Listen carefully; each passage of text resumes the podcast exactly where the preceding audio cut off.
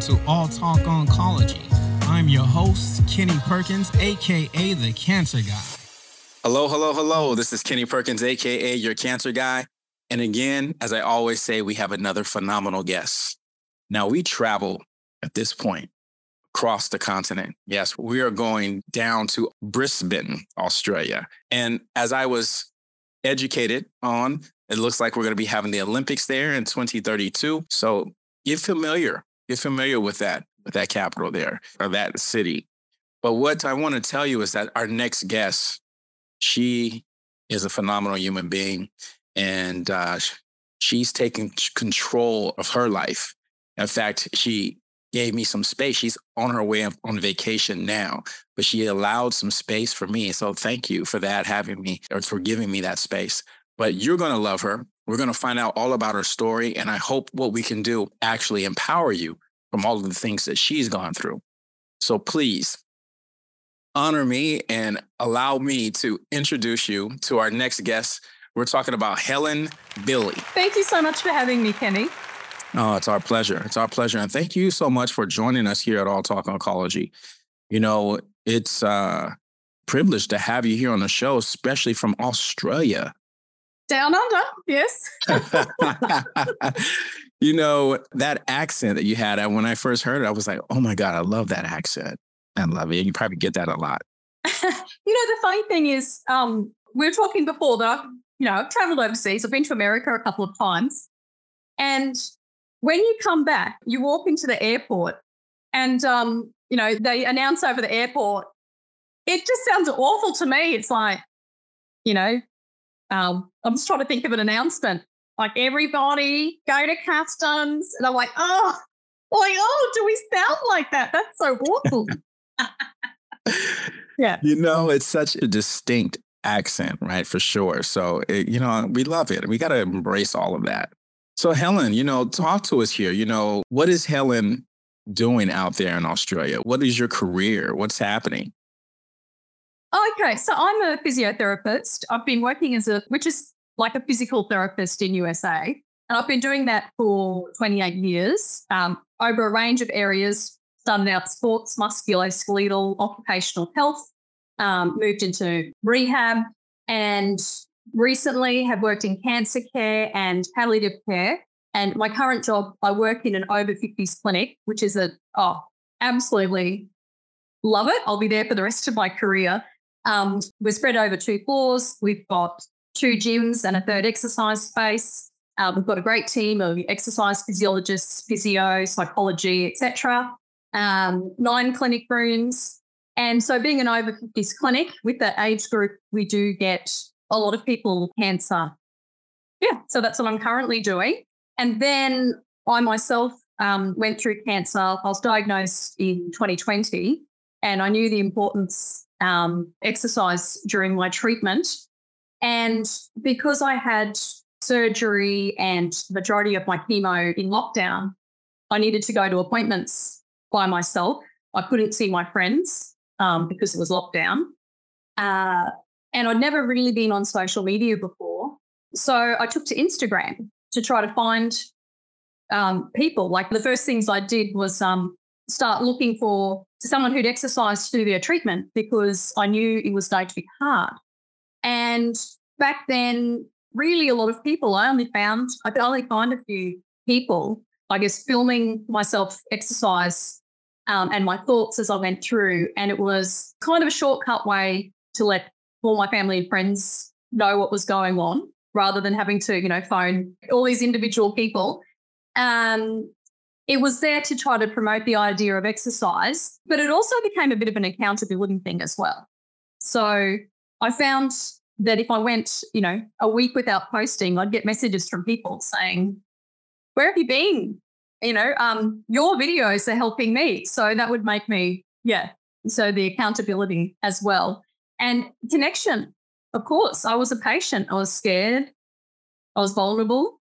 So I connected with um, people from all around the world who are going through the same um, treatment as me. Uh, I found a chemo twin who's from Arkansas, and I've invited her to come out to the Olympics in 2032. but we'd been diagnosed pretty much at the same time and we'd have our chemos on the same day. But there was other days I'd be sitting in chemo, just chatting away on Instagram to people who were having their chemo, but on the other side of the world. It was a connection thing as well because it was, you know, lockdown. Yeah, for sure. Yeah. And then when I finished my active treatment, I didn't know really know what to do with my page. But then I had messages from people saying, please keep posting because it had basically been an exercise log. It was just, if you scroll back, first post from 2020, it's just basically all my powerlifting, you know, videos that my powerlifting coach took and documented exactly what I'd done, what weights, how many reps, how many sets, and how I was feeling. So it's kind of like a, a video blog. And then when I, you know, finished active treatment, I then kind of switched and then started using my health background to start providing information to cancer patients because I was actually shocked at how little information people are given about the role of exercise, um, and also shocked at the misinformation given, even my oncology providers. So it then became, you know, my mission in life now is to promote cancer exercise medicine. Yeah. Let me ask you, you know, how important is it you know, because I think this is an area that gets overlooked a lot. How important is exercise in connection with, you know, cancer and trying to, you know, live a healthy life? Exercise is as important as all your other treatments. It is as important as your chemo, your radiation, your targeted therapy, your surgery, etc. So it's not something that's you know nice to do. It's a must do. So there's a strong body of evidence showing the benefits of exercise, um, not only in reducing the side effects of cancer and its treatment, so reducing side effects like anxiety, depression, fatigue, you know, improving quality of life, improving physical function, improving bone density. There's also evidence that it assists with um, enhancing tumor suppression. So, getting more of the medicine into your tumors, um, and you know enhancing you know working synergistically chemo your radiation to further enhance um, tumor suppression. And then after treatment if you're lucky enough not to need lifelong treatment but you're after that active treatment reducing the risk of recurrence. There's so much research going on at the moment. Um, you know there's research where people are sitting in the chemo suite pedaling on an exercise bike while the chemo is dripping through their veins so in some parts of Australia, there's a gym co located in the cancer centre. So you share a waiting room, chemo, radiation, gym. And you go, when you finish your treatment, you go to the gym and you have your exercise supervised by an exercise physiologist. So that's something that chemo, radiation to gym will probably be a standard of care in maybe 30 years. You know, you know, changes to medical systems take time. Um, but it's certainly not a standard and now. And a lot of places that were planning that rollout of that, you know, chemo radiation to gym model, um, a lot of them it was put on hold due to COVID. Yeah. Yeah. And my oncologist was all over exercise medicine. When the first time we met, she went through, you know, it was an hour and a half appointment. She went through the whole, you know, treatment plan. Um, you know, I was like, I was in shock. Like, what's just happened? It was 2020, man. No lockdown, the whole chaos of America. So she went, you know, she went through the whole chemo radiation. And then um, towards the end of the appointment, she said, you have to exercise. Um, and she said, I'm actually really sorry. If you were in Western Australia, you would go straight from here to the gym supervised by exercise, but we don't have that here. So I want you to exercise. Um, and so, and she said it gets more medicine into the tumors. It helps with that. So, yeah, so she was very supportive and all the nurses in the cancer center were great. And the radiation oncologist was the same, very supportive of exercise. Um, I used to whip out my phone and show them my latest powerlifting video, and they'd ask for it as well. You know, the oncologist would come around and go, "All right, show me what you've been doing," and I'd Well, Helen, let me ask you, you know, it's important, you know, because the mindset before is, you know, you want to rest and not give your body too much stress and whatnot. But now what we're hearing is that exercise can help the treatments along. actually a better outcome. And so listening to you, you're talking about you're doing some powerlifting and things like that. How did you feel during your treatments as you were exercising? Well, can I just, it is a mindset. I think I'm a lot more, I don't you want to use the word harsh, a little bit more blunt with my patients than perhaps my colleagues are, but you need to have that mindset. Chemo makes you feel like a rubbish. Radiation's not exactly fun either. But you don't wake up in the morning and go, oh, I'm too tired. I don't feel like it and skip it.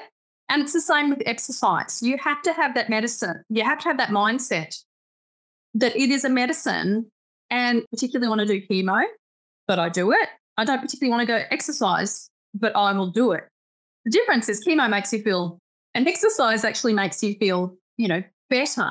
So I think chemo, you know, there is evidence that people that exercise have less um, side effects and less fatigue. Um, I was very fatigued, but I think, you know, fatigue is very, very complex. Um, it's not just about the medicine, it's psychosocial stuff going on. And I think because it was in lockdown and the craziness of 2020, probably, you know, that wasn't really good for my mental health. So I was really, really fatigued. And so some days I was resting most of the day and I'd do my powerlifting workout and go for a walk and then maybe try to cook dinner. So it was really hard, but so was chemo and so was radiation. But it had huge mental benefits. So just prior to my diagnosis, I'd actually signed up for my first powerlifting competition, but it got cancelled because of lockdown. Um, and then I had my surgery first. So I wasn't allowed to do any lifting um, you know, for a few weeks after that.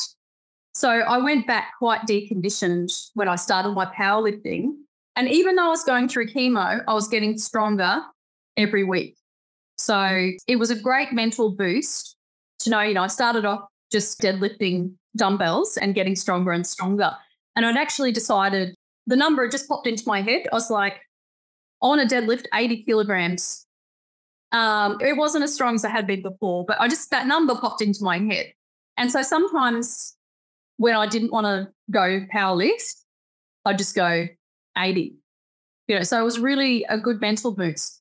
Yeah, and I did it after 15 rounds of chemo. I managed to pick up, you know, 80 kilos. It was good to see that even though I was going through this awful treatment, that I was getting um, stronger every week. Yeah. Well, Helen, I, really want to highlight this, you know, because the listeners are tuning in here. You get breast surgery, as you talked about, you're limited on what you can do and, and what you can lift. And for how long? So, how long did you wait? How did you work yourself into that? I think that's an important piece. Right now, it just sounds like, okay, you had surgery and all of a sudden you went right into lifting. How did the process work here for those that are listening in? Depends on what procedure you have.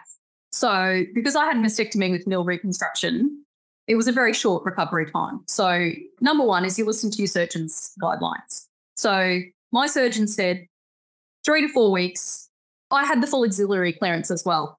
Um, yeah, so she said three to four weeks. And of course, three, four weeks meant three weeks to me. and then because I'm a, a physio and also previously worked as a lymphedema therapist, no upper limit to what you can lift. So lifting with lymph nodes surgery is fine as long as you start low, monitor for signs and symptoms, progress slow. And then see a lymphedema therapist if there's any issues. And I actually did self refer to a lymphedema therapist for measurement and monitoring. So because I'm a physio, I've worked in cancer care in, you know, hospitals, seeing people straight after their breast surgery. So I worked as a lymphedema therapist. Um, so initially, my first few weeks, I was just on my own at home because we were still in lockdown. And luckily, I had a home gym.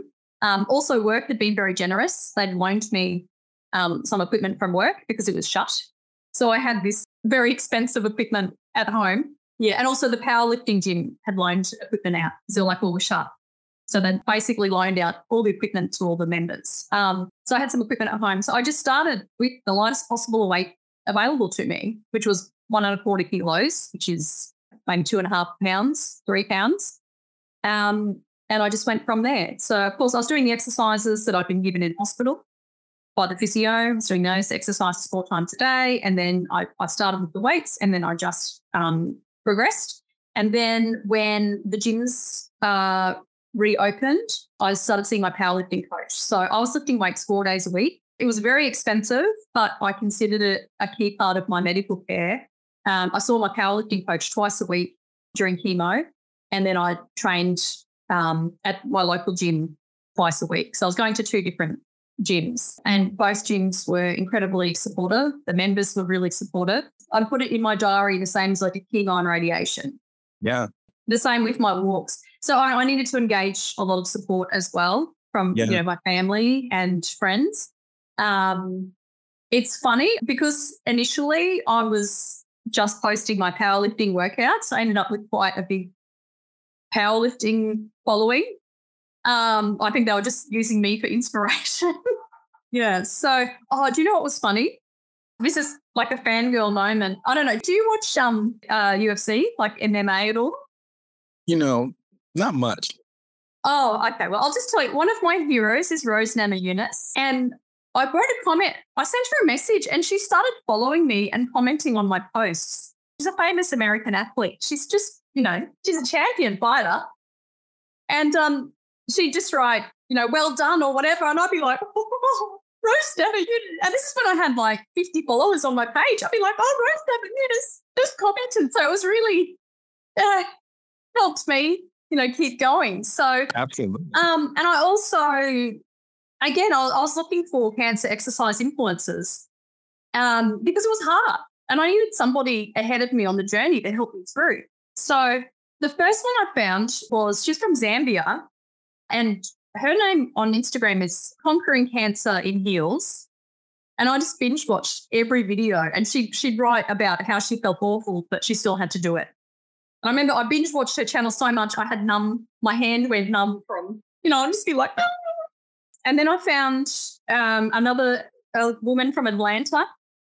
One day I was just scrolling through and I saw this magnificent woman with her bald head doing some CrossFit stuff. You know, I think encouraged each other with their exercise during treatment. Yeah. I don't know whether there's more people posting about it or whether my search strategy has got better. So, Well, you know, it's important. It's important, Helen, that we really, you know, we tackle this. I think a lot of times, you know, the standard of care, you know, radiation, chemo, you know, immunotherapy, whatever you're having, and exercise is never within that regimen. And so here, when you're talking about lifting and you're already going to be tired because of those other treatments, engaging, okay, exercises in that, what was the benefit to you that you noticed, you know, getting through the treatments? Was it recovery that was happening a lot faster? What was your benefit? Um, well, according to my oncologist, I breezed through treatment. It didn't. Look, we've got evidence showing there's less complications, less hospitalizations, you know, less side effects. Um, my immune function stayed normal the whole way through. It skirted near the line, like, you know, it kind of, it did dip. My immune function was normal throughout it. So I was, you know, oncologist kept saying, I've been telling everybody about you. Like, this just doesn't happen. Because that is one of the biggest fears, you know, when you're getting chemo is, oh my goodness, your immune system, you don't want to be susceptible to any type of, you know, infection. Yeah, I'll just tell you, it was perfect timing by me of when I had my treatment because um, Australia had our borders were shut for 18 months. It was a really long time. Our borders were shut, international borders, but also our state borders were shut. Um, and our state basically two cases of COVID in the whole state. So while everyone else was having rampant COVID, yeah, and then everybody was very clean. So it was a time when everybody was, you know, everyone's back to their normal slacking off. But everyone was super clean. Everyone was like washing their hands, you know, wiping down equipment at the gym. So if I had to go through the same thing now, you know, COVID, it's out and about in our community. I wouldn't go to a gym. I would just work out at home. So yeah, that's a fair. And it's not even just COVID. It's all the other thing, you know, your normal flus and colds and gastroids and all that sort of stuff. So yeah. Um, oh, I can't remember what the question was. um, Yeah. yeah, they're talking about the exercise. So the benefits for me is I talked about it depended on the day I was having, but I came up with a very unofficial scale of, you know, I've got a dog that I walk. And I'd say, how many bags of dog poop do I feel like today? And so just say before exercise, I feel like I feel like 10 bags of dog food. And then I do my exercise. I'd only feel like two bags of dog food. So it made me feel on my awful days, it made me feel less awful. And on my not so bad days, it definitely gave me a boost, both, you know, energy wise and uh, mental health wise. But, you know, you're talking about it's not always spoken about. We'll talk about Australian guidelines and then American guidelines. Australia back in 2018 was the first country to come up with a position statement about exercise, which says that exercise should be embedded as a standard part of cancer care. All members of the health team to promote exercise, and best practice is to refer to a physiotherapist or an exercise physiologist um, for supervised exercise. And then the guidelines are saying avoid inactivity, try to return to your daily activities as soon as possible, work up to and then maintain aerobic exercise of moderate to vigorous intensity. So 150 minutes per week of moderate or 75 minutes per week of vigorous, and two to three sessions of resistance training two to three times per week. So that's in the Australian guidelines. Um, and as I said, my experience was all members of my health team certainly did promote, you know, the exercise medicine. But that's the hospital where I was in, friends who were in a hospital, you know, a couple of miles away. Nobody spoke about it at all. So it's not widespread.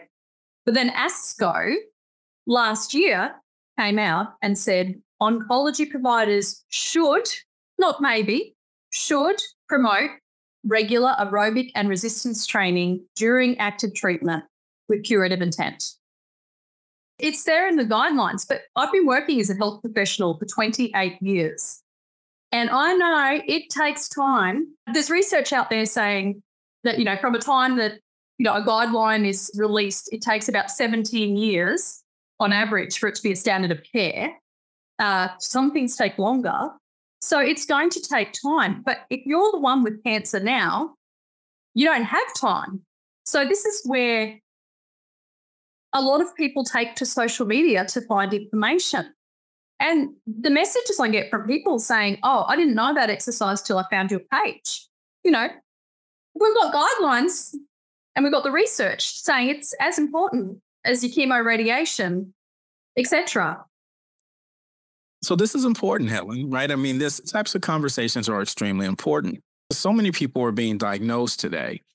And because of that, you know, exercise is not necessarily in the forefront of, of one of the things you, you need to get. Obviously, right? Depending on your diagnosis, right, that you're going to be prescribed chemo, radiation, yeah. surgery, or something to that effect. But to say, hey, exercise is something that needs to be prescribed as well is not necessarily there. So you speaking on this is very important. And to hear how you felt, yeah, you had actually bad days, like as everyone would have bad days having chemo or radiation, feeling fatigue or whatnot. But that didn't prevent you from exercising, is what I'm listening to. And yeah. overall, you're saying that your oncologist talked about your recovery, right?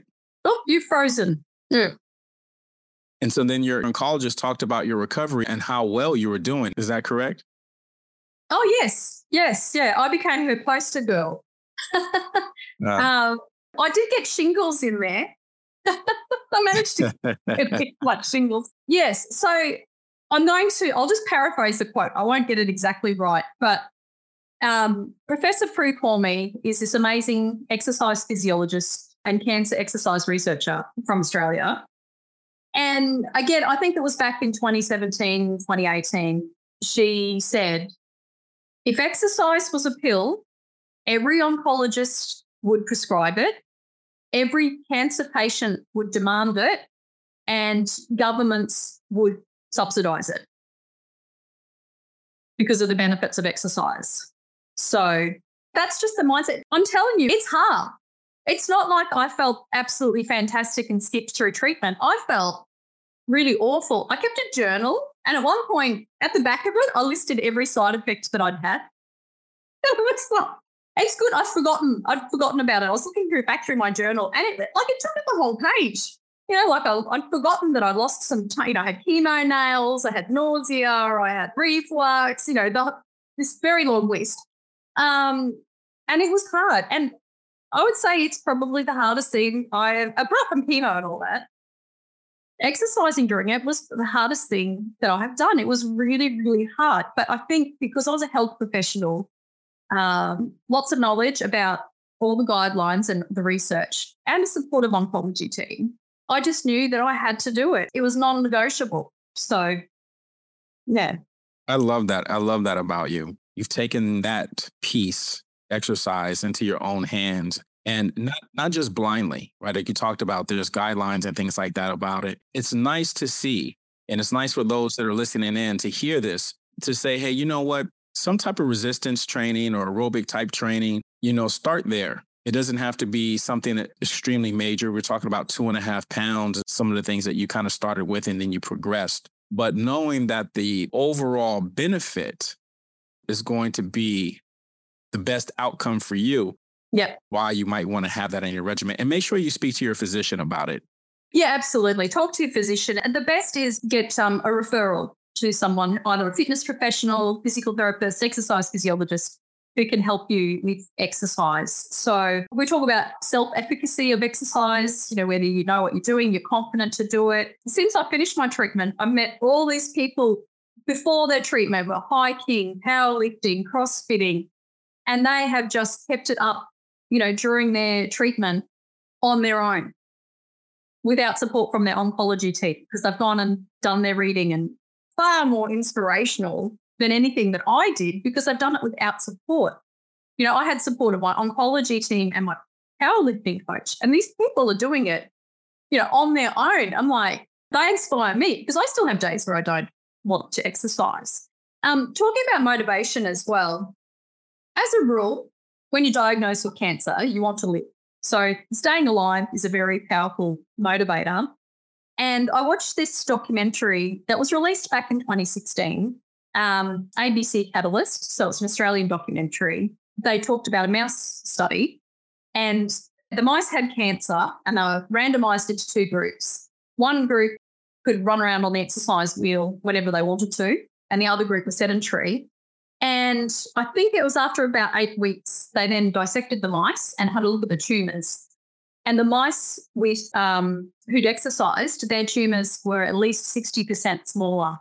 Now, that statistic, I think, yeah, it's an impressive statistic. But when you're looking at the photo of the mice, like that was very motivating to me even though I'm a health professional, I know we're not mice. um, but looking at that when I really didn't feel like it, it's like, yeah, yeah, I know it's going to help my fatigue and going to help me feel better, whatever. But it's like, oh, it might help me not be dead. Yes, I'm known to get up and go. So that was a powerful motivator. Um, that's an area of research that's that's still happening in humans. Well, I know one uh, small trial in esophageal cancer patients where they had neoadjuvant chemo, so the chemo before their surgery, the exercise group versus the non exercise group. And the group that exercised had greater shrinkage of their tumors. So here we go. And so, you know, I tell you what, Helen, I listening to you here and we're talking about exercise and the benefits of that. Mm. How did your family, let's talk about the support, you know, of your family and friends because I heard you say, hey, I took to social media and that helped me. How did the support in your family and friends at a time like this um, benefit you? Uh, well, well, you, for you've got to find the right person to give you the support. So um, before I started my chemo, I did say to my family, I have to exercise. You have to, like, I'll keep my powerlifting up. You have to make me go for a walk every day. And I, I do two walks a day, short walk in the morning, you know, half an hour morning, half an hour in the evening. Um, and I said, but you have to make me go. It doesn't matter how much I'm whinging and complaining, you have to make me go. And my husband said, well, that sounds silly. You should just rest. I'm like, okay, you're set. but then my eldest, I've got three sons. My eldest son, he was 21 at the time. He said, I'll do that, mum. Um, and so I was like, okay, the morning walk I could get motivated, but the afternoon ones, he'd be like, right, gotta go, mum, because it was lockdown, he was working from home. So he would drag me, um, you know, forced me out the door. And I always felt better after about five minutes. Yeah. He'd walk behind me yelling out David Goggins quotes. I don't know if you're a David Goggins fan. He's a military guy. I love him. I saw him live this year. Yeah. Um, my husband, like, he supported me in theory, like, yeah, you go do what you've got to do. He was concerned, saying, oh, you've got to rest. But I was like, no, I have to do this. So he was happy for me to go and do what I needed to do, but he didn't want to drag me out the door. Not what he wanted to do. Um, and that was fine. And then a lot of my my friends are health professionals. Um, so while we were in lockdown in that early phase, one of my friends said, "Right, here's the home gym equipment I've got. We're going to meet on Zoom every week on Saturday, and you're going to write the program, and we'll exercise together." So because she knew I needed some meaning and purpose, um, so that was really good. And again, on those days, I'd wake up and I would just feel really bad. Um, but because I knew I was meeting my friend on Zoom, I'd go and, you know, put some makeup on and get dressed. And we'd had the routine. It would be like the first, we'd set the timer 15 minutes of just gossip. What have you been up to this week? Then the exercise program, and then another few minutes of chat, and then we would go. So that was crucial support um, during lockdown because my mood was quite low. With lockdown, job loss, and cancer as a delightful trio of yeah that was important. And then again um, we would meet but it wouldn't just be meeting at the coffee shop. It would be we'll go for a hike first. And then depending on a short walk or a longer walk depending on on how i was feeling. Yeah. Again with the context that the borders were shut everybody was very clean and there was no covid in the community so sure. yeah i probably wouldn't do that today probably i'd go for a walk with them, but not go to the coffee shop. Yeah. yeah. You know, so uh, it really was an important factor to be able to have these things implemented into your routine. You know, one, your son came in and he was there for you and supported you. Yeah. You had a friend on, on the Zoom. So for those that are listening in, you know, we always talk about getting the right support or finding your support team and how important that is is just as important as almost the treatment right as for for the mental health aspect of it is what we're listening to Helen speak about. It's nice that you share that with us. You know, walk us through a little bit of Helen before she was treated or diagnosed with cancer compared to the Helen that's in front of us today. okay. Well, life was good. And I knew life was good. I'd be working in palliative care. I've worked in rehab where people going about their life were hit with the truck and their life changed forever. So I think I had a pretty good appreciation of life. Um, at that stage, two of my children were adults, and one was nearing the end of his school. Um, you know, strong marriage. Yeah, life was ticking along well. And then got diagnosed. And then afterwards, life is good. I don't think I'm anyone who particularly thinks that cancer has dramatically changed me. I think I had a pretty good understanding of the preciousness of life. Uh, I think what I've learned, I'm probably more assertive now. Um, I just don't have energy to put up with nonsense anymore. You know, a bit of a people pleaser personality, a bit of me has been um, molded. Um, I think I'm definitely better at my job now. From uh, you know, from the outside looking in, I could see people going through really difficult things, or difficult times, and not understand how they could do it. And I think I'm so I'm definitely better at my job. Yeah. I don't have anything particularly inspirational. So like, you know, cancer's a pile of poo. I don't know if it's inspirational versus, you know, just your perspective. And yeah. so you really talked, you really touched on it right now, right? I mean, understanding how people go through life and struggle. Now you look yeah. at that differently now because now you've gone through something like that and understand sure. there's a struggle behind it. Yeah, and I think I have um, a greater understanding of all those psychosocial issues. Uh, I'd never heard of terminology like ghosting, toxic positivity, um, you know, cancer muggles, grief tourism. I'd had patients tell me stories, and now I can go, ah, that's grief tourism. Oh, that's ghosting. And I know my patients really appreciate that when I speak to them about that. So, um, what happened with me, I had my cancer treatment about, it was about a mile, you know, just under two kilometres from where I work in the cancer centre. So I saw quite a few of my patients there. So of course, you know, word spread. Um, we've got people that attend our exercise classes and they've been coming, you know, two, three times a week, five years. I think we've got maybe 900 regular attendees. So of course, when I came back to work, everybody knew that I'd had cancer. I mean, my hair was like this short.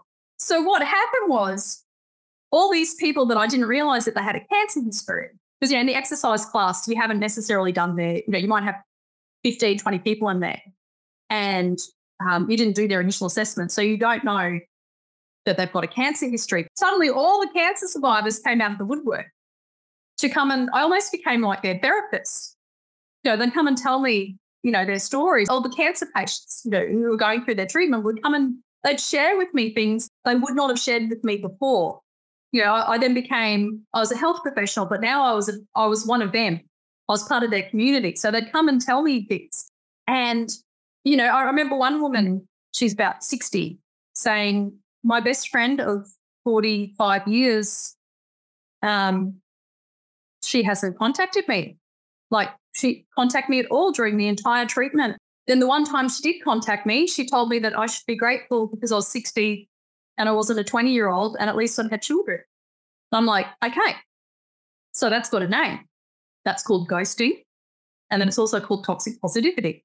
And she's like, well, yeah, I'm glad that I got it at 60 and not at 20. Really feel for these young 20 year olds.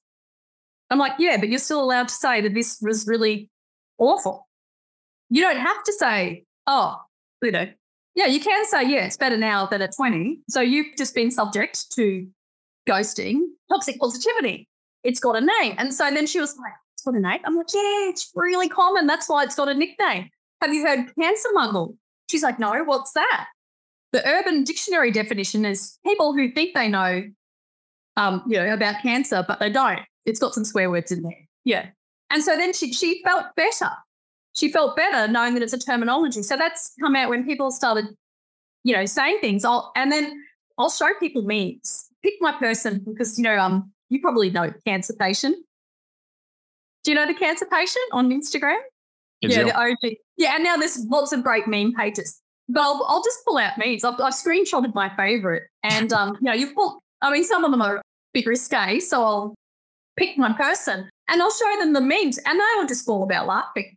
Yeah, and then I'll show my colleagues, and they'll go, "You, you can't joke about that. That's not funny." And I go, "That's hilarious." so yeah, yeah, and I found that mutually therapeutic, even though I was listening to them. And I'm, I'm also, I can't jump on, I can't talk about myself in that context of being the health profession. But, you know, them sharing their stories, I find therapeutic. And then being able to tell them about these memes and that these things have got names makes them feel better because it's it's human nature. Any trauma or tragedy that humans are generally not very good um, well, not all humans, maybe Westerners are not very good at coping with it. So um, I did read a lot of inspirational books, not by cancer survivors, but just inspirational people, you know, during my treatment, which helped. And one of them, um, Turia Pitt, is, you know, very, very famous Australian. Um, she was doing this like ultra outback running race and yeah, a running race that should have been cancelled. Um, and then the fires came through, and she had burns to something dripping like eighty percent of her body. You know, lost most of her fingers, and yet she's come back and she got back and did triathlons. Um, you know, so it's very, very inspirational. But I'm reading it, I'm going, she got ghosted. Like she's reading about, and that was a burn, you know, that was a cancer that was burnt. And I'm like, well, it's the same thing the grief tourism, the ghosting, the um, toxic positivity, all that, you know, came through in her story. And then rehab as well with people that had spinal cord injuries or, you know, whatever, you know, people that are rehab. It's that same theme that I think, you know, humans aren't necessarily good at dealing with tragedy or trauma. They don't know what to do or say. So, yeah. It's very common. You know, it's difficult. What do I say? I don't know how to deal with this. And, you know, it's, we see it a lot, right, Helen? Yeah. But what I do love about you is that you have found a way to maintain who you are, but you've also taken control of your life also in your treatments. And I say that because now you just you're on your way to go on a trip, right? And so talk to me a little bit about that. So what are you going for? How long? You're, you're under treatment, but you're going, you're going away. Yeah, yeah. So when I was going through treatment, I wrote a bucket list um, of everything I wanted to do. So I've been slowly working through it. But one of the things that kept coming up was um, I grew up in an outback city. So I wanted to go to the outback. Um, I wanted to see the stars. There's nothing like the stars in the outback because there's no light pollution. They're just, you know, out of this world. Just pictured myself, you know, lying down, you know, looking at the stars in the outback. Um, I wanted to do a road trip. So I'm just about to drive to Perth, which is on the other side of the country, to visit a very dear friend. So it's um, about 4,600 kilometers each way, two and a half thousand miles each way, 100 hour round trip. yeah, so I'm doing it on my own. I've just come back. My husband and I had a lovely road trip, um, which was lovely. And yeah, we did lots of hiking or bushwalking. Yeah, so I'm taking off. I'm leaving in a couple of days. So I'm really excited about that. Um, I will keep filming. I guess one of the things that I have found that that is a hobby.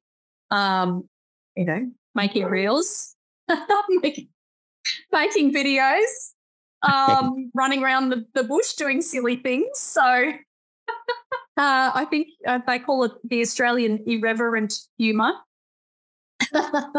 um, I'll make some content. I've got ideas that pop into my head, so I'll keep making content. But um, I'll probably be um, uncontactable for a lot of the time because the outback uh, there's often no um, phone coverage.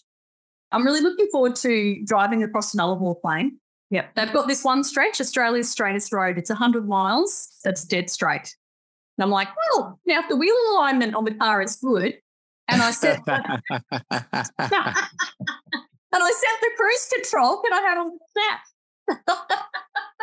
yeah, yeah. I've been watching um the Wolf Creek movies. I don't know if you've ever seen Wolf Creek movies. No.